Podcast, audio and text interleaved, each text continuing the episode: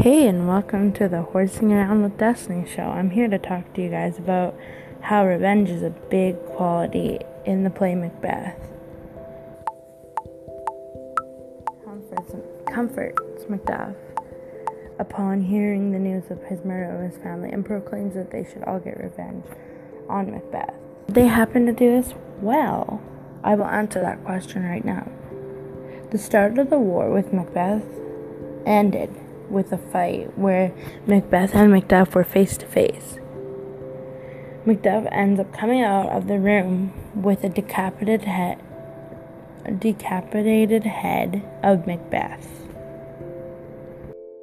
So, how does revenge actually apply to in today's world? Well, everyone has an instinct for revenge.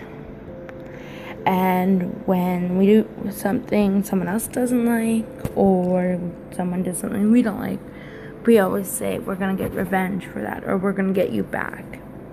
So, today's world, it's always been, revenge has always been in today's world and society.